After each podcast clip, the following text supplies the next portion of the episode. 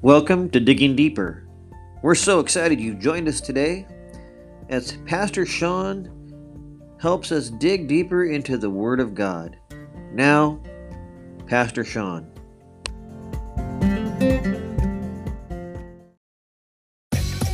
Hey, got no plans Sunday morning? Join us for Sunday morning worship at 10 a.m. Place of Grace Church. A place for you.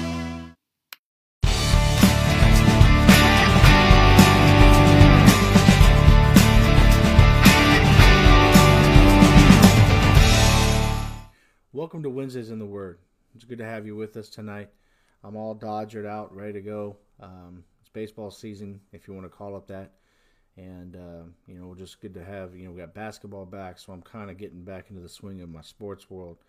Um, but it's Wednesday here tonight, and it's good to have you with us as we continue our, our study in these crazy days to which we live. Uh, but we're going to continue our study in Ephesians, uh, the third chapter and uh, invite you to to join us there. We'll be starting at um, verse eight is where uh, we'll be starting tonight. But I'll kind of give us a recap as well. But let's open the Lord, open in prayer to the Lord. Lord, I thank you. I give you honest. I give you my, my heart. I give you everything that I am this evening. I ask, Lord God, that you would move amongst this study. Let it be beneficial for our hearts and for our lives. Let it be not a waste of time, but let us study and really get into the meaning of your word. As long as, as Lord, we dig deep and we apply it to our lives to become more like you. I give you honor and I give you praise. And I thank you for each one here that has joined us and ask you to bless them in their homes, them in their lives, and them in their situations. We give you honor and praise in Jesus' name. Amen. So in the book of Ephesians, we we started with chapter one. We we talked about the whole situation and kind of just to recap where we are, what God's ultimate plan is. Paul brings to us in Ephesians what the ultimate plan, uh, God's ultimate plan was uh, for you, for me, for the Ephesians. You know, um, he talks about the, the the how we were born and, and adopted basically, and, and we received an inheritance um, that that we would never received if it wasn't for the work of, of the cross. Um, Paul went into talking about what the work of the Father was in, in all of this, and what the work of the, the Son was in all of this, and, and the cross, and the and the plan that was put in place for you and me to have life and life more abundant in salvation. Every blessing we receive, we receive in Christ. Um, God wants to bless us, and with and, and because we have been adopted, because we are in received His inheritance, not by anything. Remember that you and I have done, but about everything that what Christ has done on the cross, and the work done on the cross, and the plan of salvation. This mighty, this mighty ultimate plan that God had put into play to, as we saw in chapter two, reconcile us back to Him. Um, the, the, the bridge was broken when sin was introduced. The connection between God and man was broken, and there was no hope. We were, as as in Ephesians it said, we were dead. You know, he was talking to the Gentiles, but you were once dead in your trespasses, and and so we see in chapter two that we see God's way of reconciliation. So we have God's ultimate plan in chapter one, and then we see God's way of reconciliation in chapter two, where we see that we are we are alive from the dead. Paul talks about in the early goings of, of the book, uh, the second chapter. We were a slave to sin, um, and then he goes on to talk about how the, there's a personal reconciliation uh, to us, and that again is through the work of the cross, because God is merciful, because of His great love in which He loved us, uh, to which you know we wouldn't have a chance or hope if it wasn't for that. And then he goes on to talk later in the chapter about the reconciliation of Jews and, and Gentiles and how that's brought together through and in Jesus. Um, and and so we kind of finish up there, and then we brought that into today's terms, where you remember the Jews and the Gentiles. You know, the Jews hated the Gentiles; they looked down upon them. They, they were nothing. But Peter and Paul were called to preach the gospel, to give the gospel to the Gentile, uh, the people who who weren't part of the lineages of, of the you know the message the salvation you know message or or the God's chosen people. They were outside the scope of that, and, and that included you and I. And so, because God said, no, this plan, this reconciliation plan, this mystery, as we find out here in chapter 3, is for everybody. It's for everybody whoever has been born from the womb. They, this, that's who this is for. And so that's where we find ourselves in chapter 3, where we started last week, the revealing of God's mystery. Um, Paul talks about this, this mystery and, and man's place in it and how it's to be revealed. And we talked a little bit about it last week, where we Paul talks to, you know about the he kind of sets it up, you know, to the revelation of the mystery. And and just to make it really simple, the mystery is the salvation plan, right? The work that was done at the cross. And why why are we calling it a mystery? Well, because if you're not a Christian, it's a mystery, right? Uh, how is Jesus Christ the Son of God? How can Jesus be God and, and, and Jesus at the same time? It's a mystery, right? But as you build a relationship and you accept Christ into your life, you see this mystery becomes revealed, right? And so Paul's talking about this, you know, how he was a prisoner. We talked about being a prisoner of Christ Jesus uh, for the Gentiles, and then he goes on to kind of just talk about how he re- he received that that mystery. It was revealed to him and to Peter, and um, so we kind of just get got into how. Then he began to talk about how describing the ministry, the ministry. I did that last week too. I caught myself. I called it ministry. Uh, the mystery. Uh, he describes it in verses six and seven where we kind of left up. Um, you know, he talked about that itself. You know, the, the, the mystery itself. Uh, believing Jews and believing Gentiles are joined together into one body of Christ, into one church. That's the you know the mystery is salvation's given not just to Jews or not just to Gentiles or not just this type of people or this type of people, but it's for everybody. And it's for everybody to come together in one. Not to be in separate denominations or separate theologies, but to come together in Christ as one, under into one church, and no longer be separated before God. That is it. So that's where we are now. So we're going to look at ver, uh, chapter, excuse me, verse 8 and 9. And that's what this says here. And this is Paul basically, he's presenting, uh, it's his presentation of the ministry, of the, I did it again, mystery, right? Verse 8 says, To me, who am less than the least of all the saints, this grace was given, that I should preach among the Gentiles the unsearchable riches of Christ, and to make all see what is the fellowship of the mystery, which from the beginning of all the ages has been hidden in God who created all things through Christ Jesus.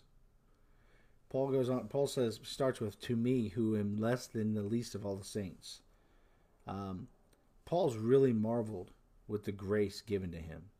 Remember, Saul was killing around, and he was he was on the other side of the fence of God. He was killing Christians, persecuting Christians. His sole purpose in life was to destroy Christianity and what it, what it was stands stood for. But because of what the mercy and the grace of our great God and our Lord Jesus Christ basically knocked him on his rear end, took him out, took him out on that, right? And and he understand, he marveled at the grace and the mercy of Jesus Christ. And then he marveled even more so at the grace that he was called to preach the very gospel to which he was trying to denounce and trying to snuff out and he never he never got over that. You can read all the books of the Bible that he is so marveled at the the grace and the mercy that God showed and gave him, and then to make him a preacher and a teacher of that gospel, it really made to him it marveled and made the mystery a reality for him. And when we consider Paul's personal history again, like I said, it becomes you know you really you really look at that and it becomes the deeper in in knowing what he must have thought. Man, this this is amazing. This salvation, this this change of life, it's real. It's not just something. It's not a figment of my imagination. It's not something I've read about. No, it's real, and um, we are seeing that his calling is is really was because of God's grace and, and, and mercy. He goes on to say, um, To me, who am less than the least of all the saints, that I should preach. Um, the the ancient word here translated preach literally means to announce good news. And Paul's preaching was simply just the announcement of good news, the gospel message of what God had done in and through Jesus, and how if how if we accept that message, how it will transform our lives. It'll take old things and they'll pass away, and behold, all things will become new. I'll become a new creature in Christ in what has been done. That's the good news. I don't have I don't have to worry about an eternity where I'm separated from God. I don't have to worry about a, a, a, a eternity where I'm gonna, you know, be in hell. But now I have I have hope. I have hope. Like one of our brothers this this past week went home to be with the Lord, and I'll tell you, I guarantee you, he hasn't stopped dancing since he's been there. But that's the hope for you and I, because of this good news, because of this salvation, because of this mystery revealed. He goes on to say the unsearchable riches of Christ. This mystery is like great riches for the for the Gentiles. It's great riches for you and us, you and I. Um, now we can come before God by standing in, in, a standing with God that basically we could only dream of. See, before before Christ came, there was no hope for the Gentile. Right? There was no hope for you and I. Uh, the Jews would have the law, and they would abide by the law, and that, and that wasn't even were you know the best thing to go by. I mean, that you'd still fall and fail, and you'd have to, you know, come, go to the priest and have sacrifices made for every the wrongs that you did. But when Christ came and did the mighty work on the cross, everything changed. And it didn't just change for the Jews, but it changed for the Gentile. It changed for you, it changed for me, and it gave us a hope, again, like I mentioned earlier, uh, and, and a dream that basically we could only dream of. And it gave us the opportunity to come before God in a standing before Him in mercy and grace and thankfulness that now we can be part of His family, that now we are part of His inheritance, that we are adopted into His great and mighty kingdom and family. Paul goes on to say this to make all what is the fellowship of the mystery. To make all see, rather, I apologize, what is the fellowship of the mystery. You see, Paul, having been entrusted with such riches and this revelation of this mystery, Paul's pa- passion was to make the gospel known to everyone he's seen, everybody he came in contact with. That was the very first thing out of his lips. He'd give you a greeting, and then he'd go right into the gospel message, right? And he wanted he wants everybody, especially in the book of Ephesians, and as we read the book of Ephesians, and, and on the other letters that he wrote, he wants everybody to see and to share in the fellowship of this mystery. You know, which is a mystery precisely because it is unknown and unknowable um, until God revealed it, right? So he's getting people excited. He's letting people know, hey, there's something here. There's something coming, and and you're not going to know about it, and it's unknowable until God reveals it to you. And and so Paul's really excited. He's just wanting people to you ever you know thrown out a little extra details or not told the whole story on something, and but you've given enough. What do they call it in um, radio? They call it a tease right before they go to com- a commercial break they'll they'll give you half of you know maybe maybe a tease of what's coming up after the break to keep you interested to keep you zoned in so that you'll go through the break and come back and hear the rest and Paul's kind of doing that here. He's kind of just getting them excited. He's he's holding a treat over their their their mouth right? And saying okay all right I got some news. I got some news. Here's here it is. Here it is. And Paul goes on to talk about the fellowship of the mystery. And we need to look at kind of carefully what this phrase actually means. It's demonstrating here that the fellowship of the ministry is demonstrating that these are not only facts to know, uh, but also to live, right? There, it's one thing to know about salvation and about the works of the cross, but it's a whole different story when we walk in that. We, we live in that. We live under the grace and the work that was done on the cross you know, and we're united in Jesus because of that. And we're united together with other believers and brothers and sisters because of that. And there can't, you know, not with, with no separation um, as existed when Paul was writing this to the, between the Jew and Gentile. Uh, you and I can be to united in Jesus Christ, knowing that it's not just the facts about the cross that happened. Yeah, that, that really did happen. There's a histor- historical fact about it. But no, even deeper than that. There's I'm in this all the way because I believe completely that this act, that's just factual, changed my entire life. And you know what? It changed your life too. And together, because we have this common ground, we can come together in Jesus Christ as one. Paul goes on to say this which from the beginning of ages has been hidden from God in God. And the great truth, the fellowship, of the mystery was hidden before it was revealed after the finished work of Jesus Christ on the cross. And this reinforces the idea that there is genuinely something new in the new covenant, and that the, it is wrong to consider Israel simply the Old Testament church. Right, we can't look at Israel in the Old Testament and say, "Well, we don't, you know, we don't need that anymore." Um, we don't separate the New Old Testament and the New Testament. It's all one one piece of bread, right? Um, the New Covenant, though, has a new way of doing things because we no longer have to do sacrificing animals or, or shedding of blood of our own because that was all done through God's ultimate plan, through God's ultimate plan of reconciliation and this mystery, right? So what he did prior to this is that yet he had a plan for the people, for the Jews, the Old Testament church, if you would, and and they had a way of doing things, but God had a way that He said, okay, we're not doing that anymore. You know, here soon there's going to be close to seven billion people in the world, and and I'm not sure that you know this is really the the plan that we want to go. So, Jesus, I got we got a plan, and so Christ came and fulfilled that plan, and He makes He makes a new covenant with us he becomes that sacrificial, that ultimate sacrificial lamb, to where we no longer need to do physical shedding of blood with animals, but because of what he did on that work on the cross again, right? We no longer have to do that.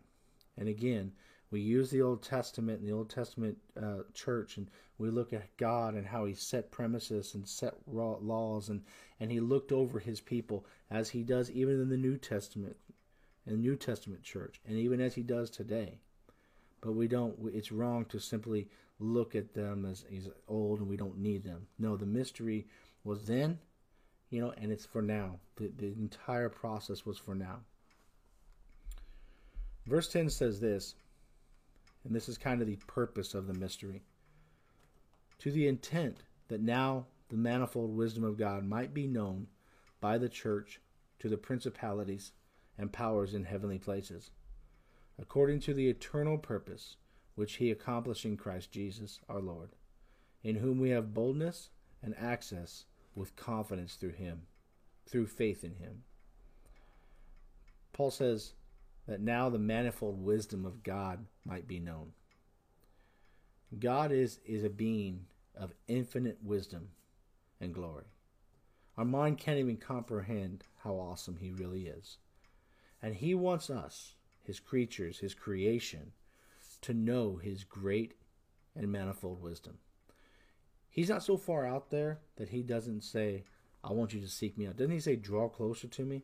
Draw close to me and I'll draw close to you. He's, he's wanting to fill our hearts and our, our lives with his, with his great wisdom, with his, with his plan and his purpose. And one purpose of this great plan of the ages is to reveal his wisdom. You know, He doesn't want us to be in the dark. He's not looking for us to to. I know the Bible says, you know, tr- lean not into thine own way, and trust trust in the Lord, lean not into thine own understanding, and He will direct our path. What He's trying to get us to understand, even through that, is, would you trust me because I'm smarter than you? right? I see what's on the other side of the wall. I see what's on the other side of this path. And so he's got great wisdom that he wants to impart. And part of that wisdom that we need to learn is trust him is completely trust Him with our lives, trust Him with our decisions, trust Him with our relationships, trust Him with our careers, trust Him with the very the very choices that we make each and every day. Lord, I'm not sure exactly where to go in this situation, but because you are wiser than I, you have great wisdom, you see tomorrow before I even get there, I will trust you. And we need to understand the character of God. You know, he he cares about everything we go through. He cares and wants to wants us to fulfill the very purpose that we were created for that we read about in Ephesians 1. that we were we have a plan, we have a purpose. We have, we're not here by accident, and so this this wisdom um, he wants to impart unto us, and part of that is trusting Him, knowing that He has all things in His hands. Um, Paul going on saying might be made known by the church to the principalities and powers. This is basically Paul's explaining how God is going to reveal his wisdom and to whom he reveals it. You know, he's going to reveal it by his work in the church. And he'll reveal it to angelic beings, you know. So it's talking about the church and and to to maybe even angels, right? But he is going to impart that wisdom. He's going to his will and plan, and this this will and plan is going to come through the work of the church and through possible even angelic beings, angels coming there. Um, this, you know, God wants to reveal it to the church. That we know that, right? But in the big big picture, God doesn't use angels per se to to reveal His will, His wisdom to saints, right? It's not very often, but He does use saints to reveal His wisdom to others, right? Uh, he will use to He will use us to impart wisdom and guidance and direction to others. Um, we need to remember that we're called for something greater than just going to church on Sunday mornings or meeting here on Wednesday nights. We take what we learn, we apply it to our lives, and then we go share it with somebody who who needs it, who who maybe isn't key to what the real mystery behind all of this is, and that's Jesus Christ and the work done on the cross. I think that's where we'll break for tonight. Um, we'll get some more. The, the rest of that verse is a little more, a, a lot goes into what Paul's saying there about principalities and powers, and I don't want to rush through that. So I want to make sure we get to the study on that. But um, I am so excited to you know learn what Paul's teaching about the mystery and the mystery of God and the revealing of the salvation plan and and the work that stems the the core of all of this is in the work done at the cross. Um, salvation doesn't happen if it's not for the work at the cross that Christ did. It, salvation is not going to be a part of your you and my life. Uh, I have no hope if God doesn't come up with this ultimate plan and and this plan of reconciliation with Christ as um, and on the cross, the work on the cross and the resurrection of the of the tomb. That none of this happens. You and I aren't talking about this uh, unless God revealed it in such a time as he did. And we're so blessed that he is, and that he did reveal that for us. With that, let's close in prayer this evening. Lord, I thank you, Father, for your time and word. I thank you for the time that we've had to study this evening. I pray it's been a blessing to us, Lord, as we get deep into this what you, what Paul is talking about in the book of Ephesians and about the plan of self reconciliation, the ultimate, the mystery, Lord God, that you are revealing. Yet you reveal to him, Lord. You're revealing to us, Lord. And I pray that we would apply it to our lives, that we might reveal it to others who need you. And so, Father, give us boldness in a way maybe that we've never had before to to have a testimony to speak to others about you and the salvation to which you can give them as you've given us. Lord, the word grace that Paul talks about is so great. He's so marveled at it. And it's because of that grace that we're even here tonight. I give you honor and I give you praise. I ask you, Lord, to bless those again who have joined. Bless them in their homes, in their decisions, and in their the ways that they go. Let us look to you for all things, and we'll give you honor and praise. And keep us safe, Father God, until we meet again on Sunday morning. In Jesus' precious name. Amen and amen. With that being said, church, God bless. We'll see you Sunday morning. Don't forget about our prayer time here in, in a few minutes at 8, 8 p.m. We'll be joined back on Facebook Live for If My People. God bless. We'll talk to you soon.